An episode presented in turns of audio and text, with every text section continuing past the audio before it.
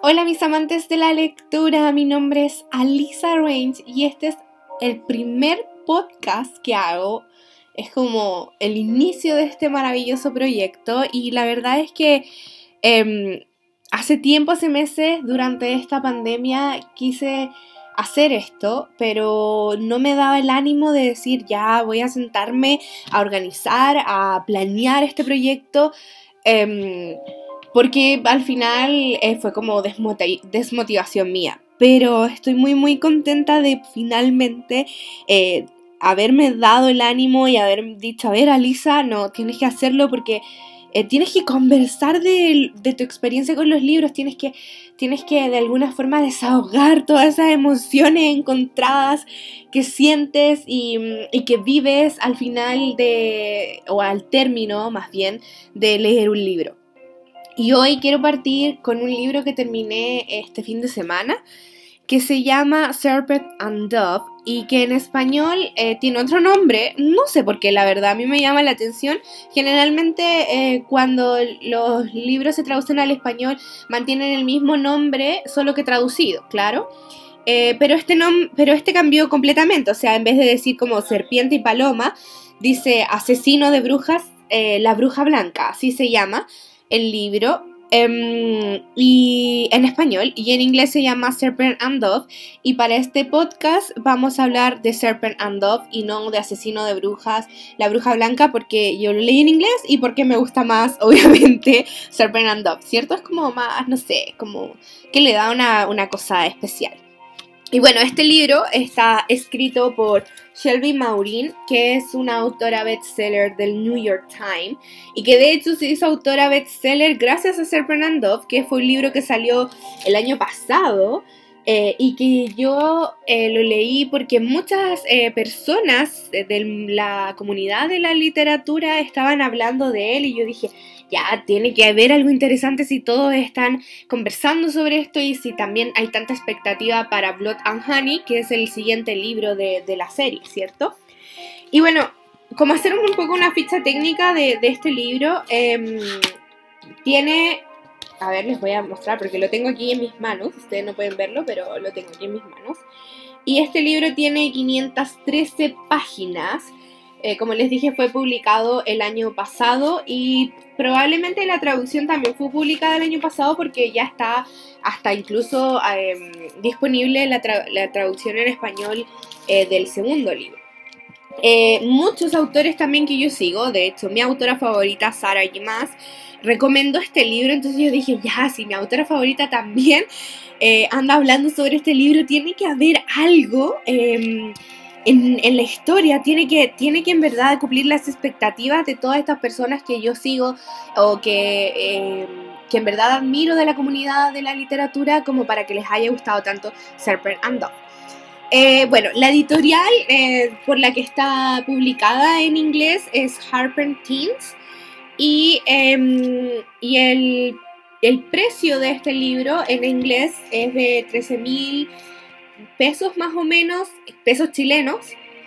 Eh, y luego lo compré en Busca Libre, una página de libros que te une con otras páginas de libros, generalmente de Amazon, eh, y que los venden bastante baratos o em, eh, no sé si eso se puede entender en todos los países, pero eh, es un bajo precio en comparación con como lo puedes encontrar quizá en una librería física o quizás también incluso como lo puedes encontrar en Amazon debido a que el envío del libro es mucho, mucho em, más recomendable y mucho más accesible para eh, cualquier bolsillo de lector y que sabemos que los lectores jóvenes no tenemos tanto dinero. Así que, bueno, el libro que yo tengo aquí en mis manos, que no pueden ver y que van a tener que imaginarse, no, en verdad voy a poner una fotografía aquí en este audio para que sepan cómo es, porque primero es hermoso, o sea, si hablamos un poco como de lo técnico del libro y no tanto de, porque todavía no les he dicho la sinopsis, em, es que la portada ya de por sí es atrayente, no solo el nombre, uno dice, oh, de qué puede tratarse, Serpent and Dove, es como bien extraño, la portada, la edición de la portada, el, la creación artística de la portada, en verdad a mí me fascinó, es uno de los libros que tiene una estética em, muy linda eh, y yo creo que cuando uno, eh, a veces las personas no son como tan em, amantes de la lectura como yo o como los que me están escuchando, eh, una portada bonita les va a traer mucho más que a nosotros los lectores, que es como lo que se opina en la comunidad o la sinopsis, que va a ser lo primero que vamos a ver. No, obviamente se va a ver la portada y creo que eso es una muy buena mm, eh, estrategia de venta, porque en verdad es muy lindo. Y además, este libro que yo me compré es de tapa dura, lo que encontré maravilloso, porque generalmente los libros de tapa dura son mucho más costosos que los de tapa blanda, pero en esta página la verdad es que eh, se puede encontrar eh, muchas opciones del mismo libro a diferentes precios, tapa blanda, tapa dura en inglés, en español, eh, así que en verdad se los recomiendo em, el lugar donde lo compré. Me gustaría leerles la sinopsis, la verdad, eh, pero ahora como que me distraje porque estaba viendo como con más detalle la gráfica y en verdad es preciosa. Eh, tiene unos detalles increíbles y como que eh, tiene em, las letras sobresalen, entonces uno pasa la mano y es como una sensación maravillosa. la verdad es que este libro debo decir que me fascinó. Em, eh, y yo creo que cuando empecemos a conversar de él se van a dar cuenta por qué. Así que voy a leerles la sinopsis, que se las voy a leer en español, obviamente. Y luego vamos a conversar de todo, de todo, de todo lo que me pasó con este libro. Así que vamos de lleno a la sinopsis. Dice así, fue mi celular eso.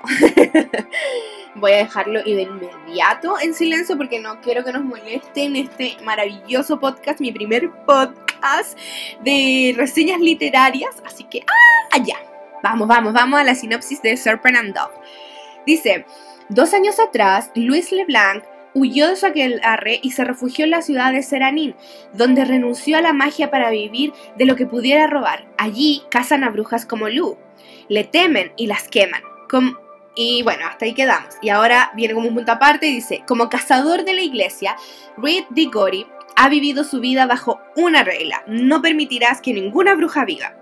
Pero cuando Lu realiza una gran artimaña, tanto ella como Reed se ven obligados a aceptar una situación impensada, el matrimonio. Lu es incapaz de ignorar sus sentimientos y que son cada vez más fuertes, pero sin poder cambiar quién es, Lu debe elegir. Así que, asesino de brujas, la bruja blanca, que es como se dice en español, se desarrolla en un mundo de mujeres empoderadas, magia oscura y donde los romances son fuera de serie. Y cuando lo termines de leer, querrás más. Y es verdad, eso es muy cierto. Esto, la sinopsis que estoy leyendo es como la oficial que sale en, eh, en, la, una página de, libros. Eh, en inglés la verdad es que no es así, pero Em, de hecho, la última parte de, la sinopsis en inglés dice, And love make fools of all of us. Que es como que el amor nos hace tontos a todos. Como que el amor te hace eh, débil y te y, complica las cosas. Pero ya, después de esa sinopsis, que es bastante, que nos deja bastante, así como no, nos dice bastantes cosas importantes, eh, hay dos protagonistas que ya sabemos que son Luis y, y, y Reed. Podemos hablar de Lou y Reed más bien, eh, porque así le dicen a la protagonista Lou, no Luis. Y mm, ellos son los que narran la historia.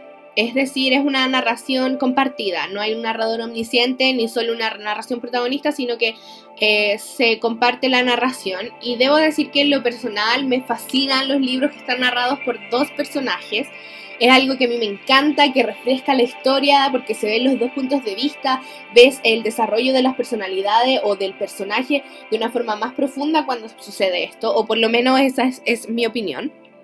Y la verdad es que esta historia es maravillosa. Déjenme decirles que yo tenía muchas expectativas porque mucha gente hablaba de este libro y las cumplió todas, todas, todas, todas, todas, todas.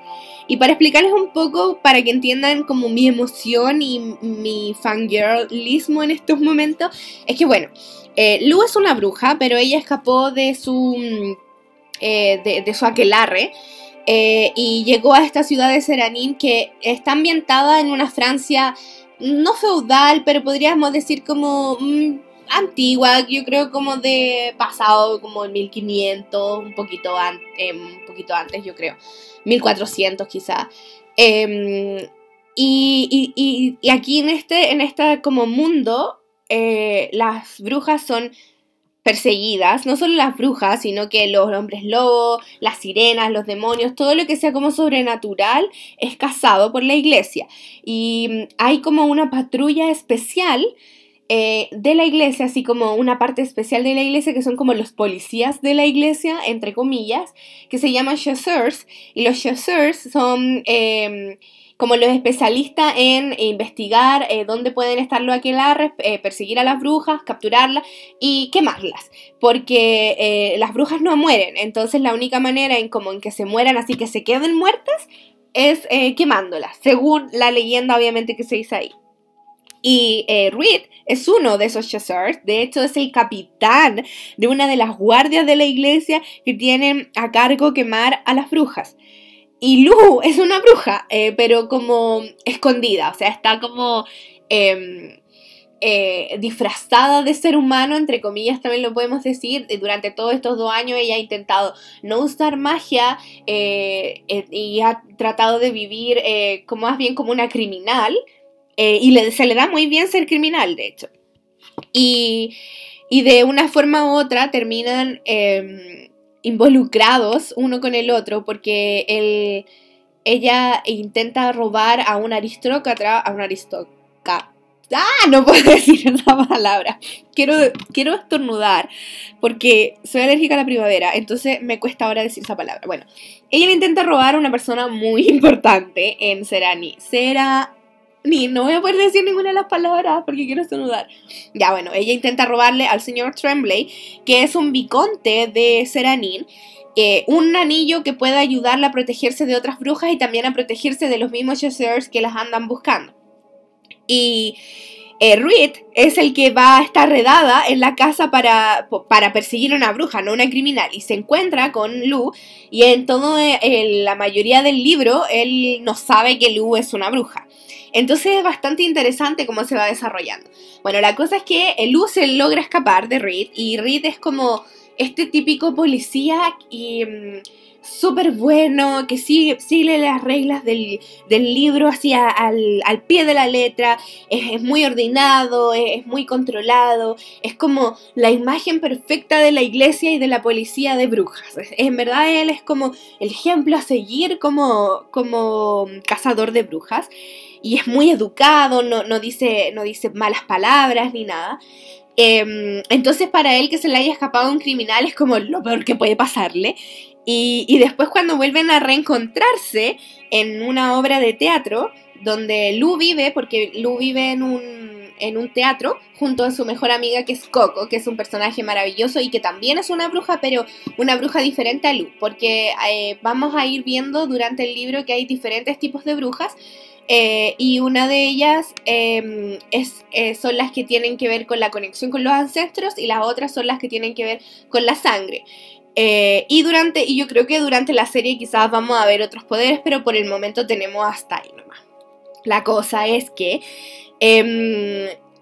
eh, eh, Lu, que es una criminal, se logra escapar con Coco también y en este, en este mm, obra de teatro eh, Reed va porque el, arzobispo va y el arzobispo es como el jefe de los policías Chasseurs y también el jefe como de la iglesia, obviamente así como lo que es un arzobispo, pero él caza brujas, no solo hace misa. Y la cosa es que se encuentra con Lu y es como, no, la criminal que yo no pude atrapar. Y como que desesperado por atraparla, eh, sucede una cosa muy, muy vergonzosa en ese teatro. Y el arzobispo, para como no incentivar los rumores en la ciudad de una persona como Reed, hace que Reed se case con Lu. Y queda así como, ¡ah! Y ahí comienza todo el libro y, toda la aventura de Lu dentro de la casa dentro de, alguna forma del lugar donde su enemigo está. Es decir, es literal un pequeño corderito en la eh, cueva del lobo. Eh, y ella tiene que irse a vivir con Reed en el lugar de los Chasers, en la, en la torre de los Chasers, donde ella es una bruja a la que en cualquier momento pueden descubrirla y quemarla. Y en este proceso eh, ambos se van conociendo y obviamente que empieza a surgir eh, sentimientos que nunca ellos esperaron sentir porque como les decía, Reed en verdad es como un hombre así como pulcro, como un hombre muy involucrado en lo social, en ayudar al prójimo y él en verdad cree en su causa y en verdad cree en que las brujas son malas porque es lo que siempre le han enseñado. Además que él em, es súper importante porque el, el arzobispo se aprovecha de su circunstancia porque Reed no tenía familia, es huérfano. Bueno, eh, en verdad no, pero ahí ustedes van a descubrirlo. Eh, quiénes son sus padres. Durante el libro, obviamente, si es que lo leen, y espero que lo lean porque es maravilloso. Pero bueno, eh, la cosa es que el arzobispo, como lo adopta, como que Reed tiene esta como sensación de estar en deuda con él por haberle dado un techo, por haberle dado comida, siendo que otros niños huérfanos no tuvieron la misma posibilidad que él. Entonces él quiere ser como el mejor chasseur, quiere ser como el mejor cazador de brujas, y como que siempre está viviendo las expectativas de ser el mejor, el mejor, el mejor. Porque en verdad es el mejor. Y, mm, y Lu, y, como les decía, él es como muy educado y Lu es todo lo contrario. Dice palabrotas en todo el libro, en verdad es muy, muy divertida, es súper intensa, impulsiva, eh, habla, habla demasiado y Reed es como súper eh, introvertido. Y ella es todo lo contrario, ella es como energía, es como súper eufórica, como que vive la vida al máximo, eh, como que de alguna manera ella como que agobia mucho a toda la gente a su alrededor porque tiene mucha energía, es muy, es muy adictiva, tiene una personalidad muy adictiva eh, para las personas que están a su alrededor. Entonces igual ellos son como dos gotas diferentes de líquido, así como una gota de aceite y una gota de agua pero de alguna forma encuentran una conexión increíble durante el libro que en verdad es maravilloso, maravilloso ver cómo se empieza a desarrollar su romance y cómo se encuentran, em, encuentran esa casa que nunca han podido sentir en el otro, como un hogar, una sensación de hogar. Es decir, Reed siempre eh, vio a la hermandad y a la iglesia como su casa, pero también esa sensación como de realmente no ser una familia como se espera, entre comillas, como que la agobiaba. Y Lu, aparte, está escapando de su aquelarre, donde tampoco se sentía muy en casa, porque van a averiguar por qué. Eh, entonces se encuentran su hogar uno en el otro, se encuentran uno en el otro y, quieren ser mejor por el otro. Em, y la verdad es que es una historia muy linda en ese sentido, como se va desarrollando su relación. Aparte que están obligados porque son marido y mujer, entonces como que no les queda de otra, aunque ambos intentan como salir de la relación y como hacer em, vista gorda a este acontecimiento, pero es como no les queda de otra, en verdad no les queda de otra. Eh, y siento que eh, yo le, le, tomé mucho cariño al personaje de Reed. Siento que es un, un, personaje masculino muy increíble. En verdad, yo me enamoré de él. Eh, no al principio, la verdad es que me molestaba mucho su presencia, como de tan educado y tan prolijo, como que no. Pero cuando uno lo va conociendo durante el libro, en verdad es increíble. Em, y debo decir que uno puede decir. este personaje me enamoró, me, me enamoró, o sea, se, se esforzó por enamorarme. Y, y, Lu es maravillosa, o sea, en verdad a veces es como un poco tóxica por la forma en cómo que se comporta con sus amigos, pero, mm, pero creo que me encantaría ser amiga de alguien como ella porque sé que no me aburriría jamás. eh, Cosas súper interesantes de otros personajes, por ejemplo, no solo de Louis Reed, que son los protagonistas, es por ejemplo el arzobispo, que uno puede ver que puede ser el enemigo durante la historia y generalmente lo están pintando así, pero tiene un vuelco de ese personaje súper heavy, eh, súper fuerte.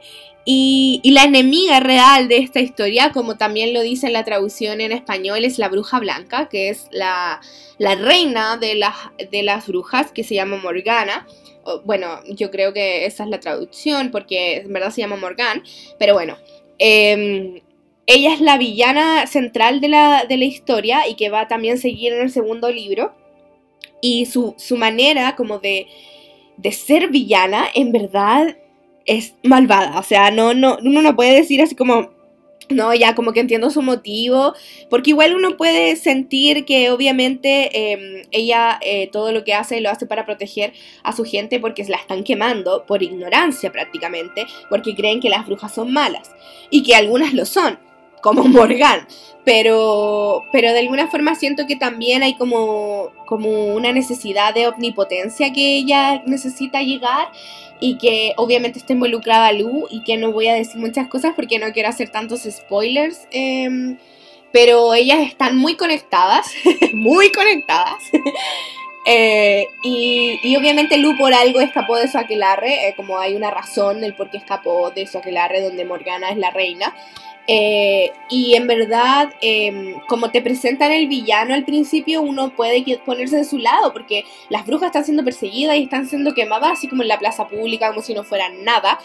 Eh, y ella en verdad tiene mucha rabia, pero después uno va entendiendo que su verdadero motivo no es como vengarse y proteger a sus a, su familia, a proteger a todas las brujas, sino que también hay como una razón detrás más como de vanidad, como de poder, de como de gobernar todo Seranin. Seranin, ahí está. Así que em, es, un, es un villano que es muy interesante y que uno va a odiar y, algunas veces va a decir, mm, ya, como que sí, eh, pero que te va a generar muchos sentimientos encontrados. Eh, pero luego hay una parte del libro donde Lu explica algo sobre su pasado y uno dice así como, no, Morgana es el, el, diablo encarnado, la maldición encarnada. eh, y, lo cierto es que los personajes tienen un desarrollo muy lindo, muy pintoresco, muy bien eh, descrito, tanto como los villanos, como los protagonistas y como los secundarios, como Coco, que es la mejor amiga de Lu, que a pesar de que es una criminal, logra eh, infiltrarse en la Torre de los Chessers como una voluntaria en el asilo que ellos presentan para las personas que fueron eh, o utilizadas en brujería y que en verdad es como solo la pinta, porque ahí suceden cosas bien, bien raras allá dentro de esa torre. Em, y Ansel, que es un como iniciado Chaucer, que él todavía no es como policía de la, de la, de la iglesia, eh, que es un amor y que es un personaje muy, muy lindo que uno va a amar desde el primer momento y que tiene como esta, eh, como eh, ver, a, ver a Reed como un ídolo y como de querer hacerlo mejor, lo ve como muy como su hermano mayor. Eh, y obviamente que en esta historia, aparte de haber como un amor y el romance y todo, también hay mucha, mucha acción, hay, escenas súper crudas. Em, y también hay escenas bastante como sexuales, entonces, bueno, no es tantas, es como dos, parece, no me acuerdo muy bien. Pero si es que obviamente eso no les agrada, no se los recomiendo leer porque hay escenas bastante eh, eh, de alguna forma crudas en muchos sentidos, es decir, están quemando brujas, no esperen así como arcoíris y corazones. Em, están matando gente, eh, hay asesinatos y hay muchas, muchas peleas, hay mucha batalla. Y también está estas escenas muy, muy románticas y muy sensuales entre los protagonistas que en verdad uno vive por ellas, uno vive por ellas. Yo la marqué con un post-it. A mí me fascina y, y como el libro de eh, jóvenes adultos, yo creo que lo recomendaría obviamente para eh, como 15, 16 años para arriba, obviamente sí, es que esto no, no les afecta porque eh, está súper bien si es que no les gusta este tipo de literatura, pero a mí me fascina, me fascina, me fascina, me fascina. Em, y yo creo que antes como de terminar eh, la conversación de esta historia, la reseña de esta historia, que intenté no hacer suficientes spoilers y no hablar tanto de, de ello, es el nombre Serpent and Dove, Em, que uno dice, mientras tú estás leyendo el libro, dices, oh, ¿quién es la serpiente y quién es la paloma? Así como quién de los dos protagonistas, Reed o Lou, son la serpiente y la paloma. Y cuando estuve leyendo algunos comentarios en Goodreads o en, ciertos blogs literarios, muchos decían que Reed era la serpiente y, eh, mm, Lu era la paloma, pero para mí es muy, muy al revés, o sea, Reed es muy inocente, en verdad, él, fue criado por la iglesia, entonces uno tiene que pensar que es como un santurrón y Lu ha vivido muchas cosas y es como súper expresiva, súper segura de sí misma, súper segura de su cuerpo, de su sexualidad, etc. Entonces, eh, y, aparte que es de alguna forma una pagana, entre comillas, porque pensemos que el libro está como enfocado en una ciudad eh, que, que, le teme a la iglesia, que le teme a las brujas y que le tiene mucho respeto a, a, lo, que se, a lo que se promociona de la iglesia. Entonces para mí, en lo personal, siento que Lu en, en, en el libro es la serpiente y eh, Reed es la paloma al principio. Y lo que me pasa también es que eh, siento que ambos a veces son las dos cosas. Como que Reed también a veces la serpiente y, y Lu la paloma. Entonces creo que el título está muy muy bien puesto porque al principio uno está así como, mm, ¿quién puede ser la serpiente? ¿Quién puede ser la paloma? Ya, es como Reed, obviamente es la paloma porque es muy inocente, es como la paz encarnada, y Lu es como bien eh, mentirosa, eh, le encanta como generar discordia. Eh, pero luego cuando se va, va, creciendo el desarrollo de los personajes y ellos van y vamos conociendo mucho más de ellos, uno se da cuenta de que es todo lo contrario y que en verdad, en verdad, ambos son ambas. Ambos son ambas. Para mí, en lo personal, fue eso. Eh, la verdad es que yo marqué muchas partes de este libro composite eh, porque me fascinó.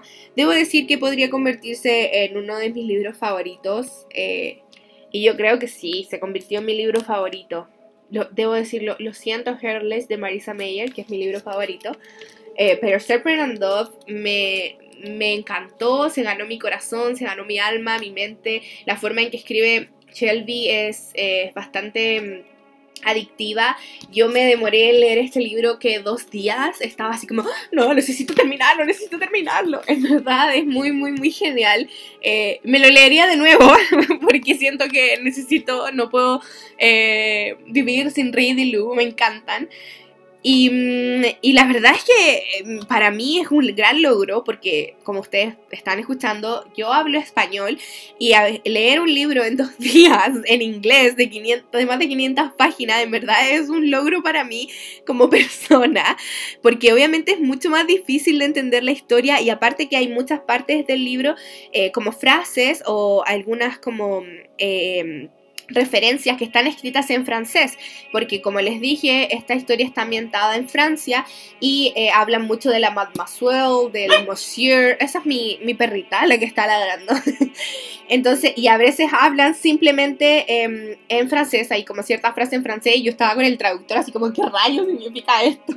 Y los capítulos, eso es súper importante, los capítulos tienen título y algunos de estos títulos también estaban en francés y así como, rayos, ¿qué significa esto? Así que eh, yo creo que, bueno, he dicho lo suficiente para como de alguna forma desahogarme sobre esta historia eh, sin hacer spoilers, porque esa es la idea. Free spoilers en esta zona. Em, y también para em, convencerlos a ustedes de leer Serpent o Asesino de Brujas, la Bruja Blanca. Mi hija, de nuevo, mi perrita, se llama Milly, está ladrando. espérate, hija mía. Yo le digo hija mi perrita, no sé cómo ustedes le dirán a su perrito. Eh, y se los recomiendo eh, porque mucha gente me lo recomendó y en verdad todas las expectativas que yo había puesto en la historia se cumplieron a cabalidad. Eh, fascinada de este libro, fascinada de la forma en que escribe Shelby, así que Muchas, muchas gracias a todos los que me recomendaron esta historia porque es increíble. Y espero que ustedes también puedan leerla y me comenten qué les pareció o si ya la leyeron. Conversamos y fangirleamos juntos porque Serpent and es increíble. Así que muchas gracias por esto. Em, por acompañarme en este primer eh, podcast feliz de por fin empezar este proyecto y contenta de empezar con Sempre and Dove. Los quiero, adiós, que estén bien, amantes de la lectura.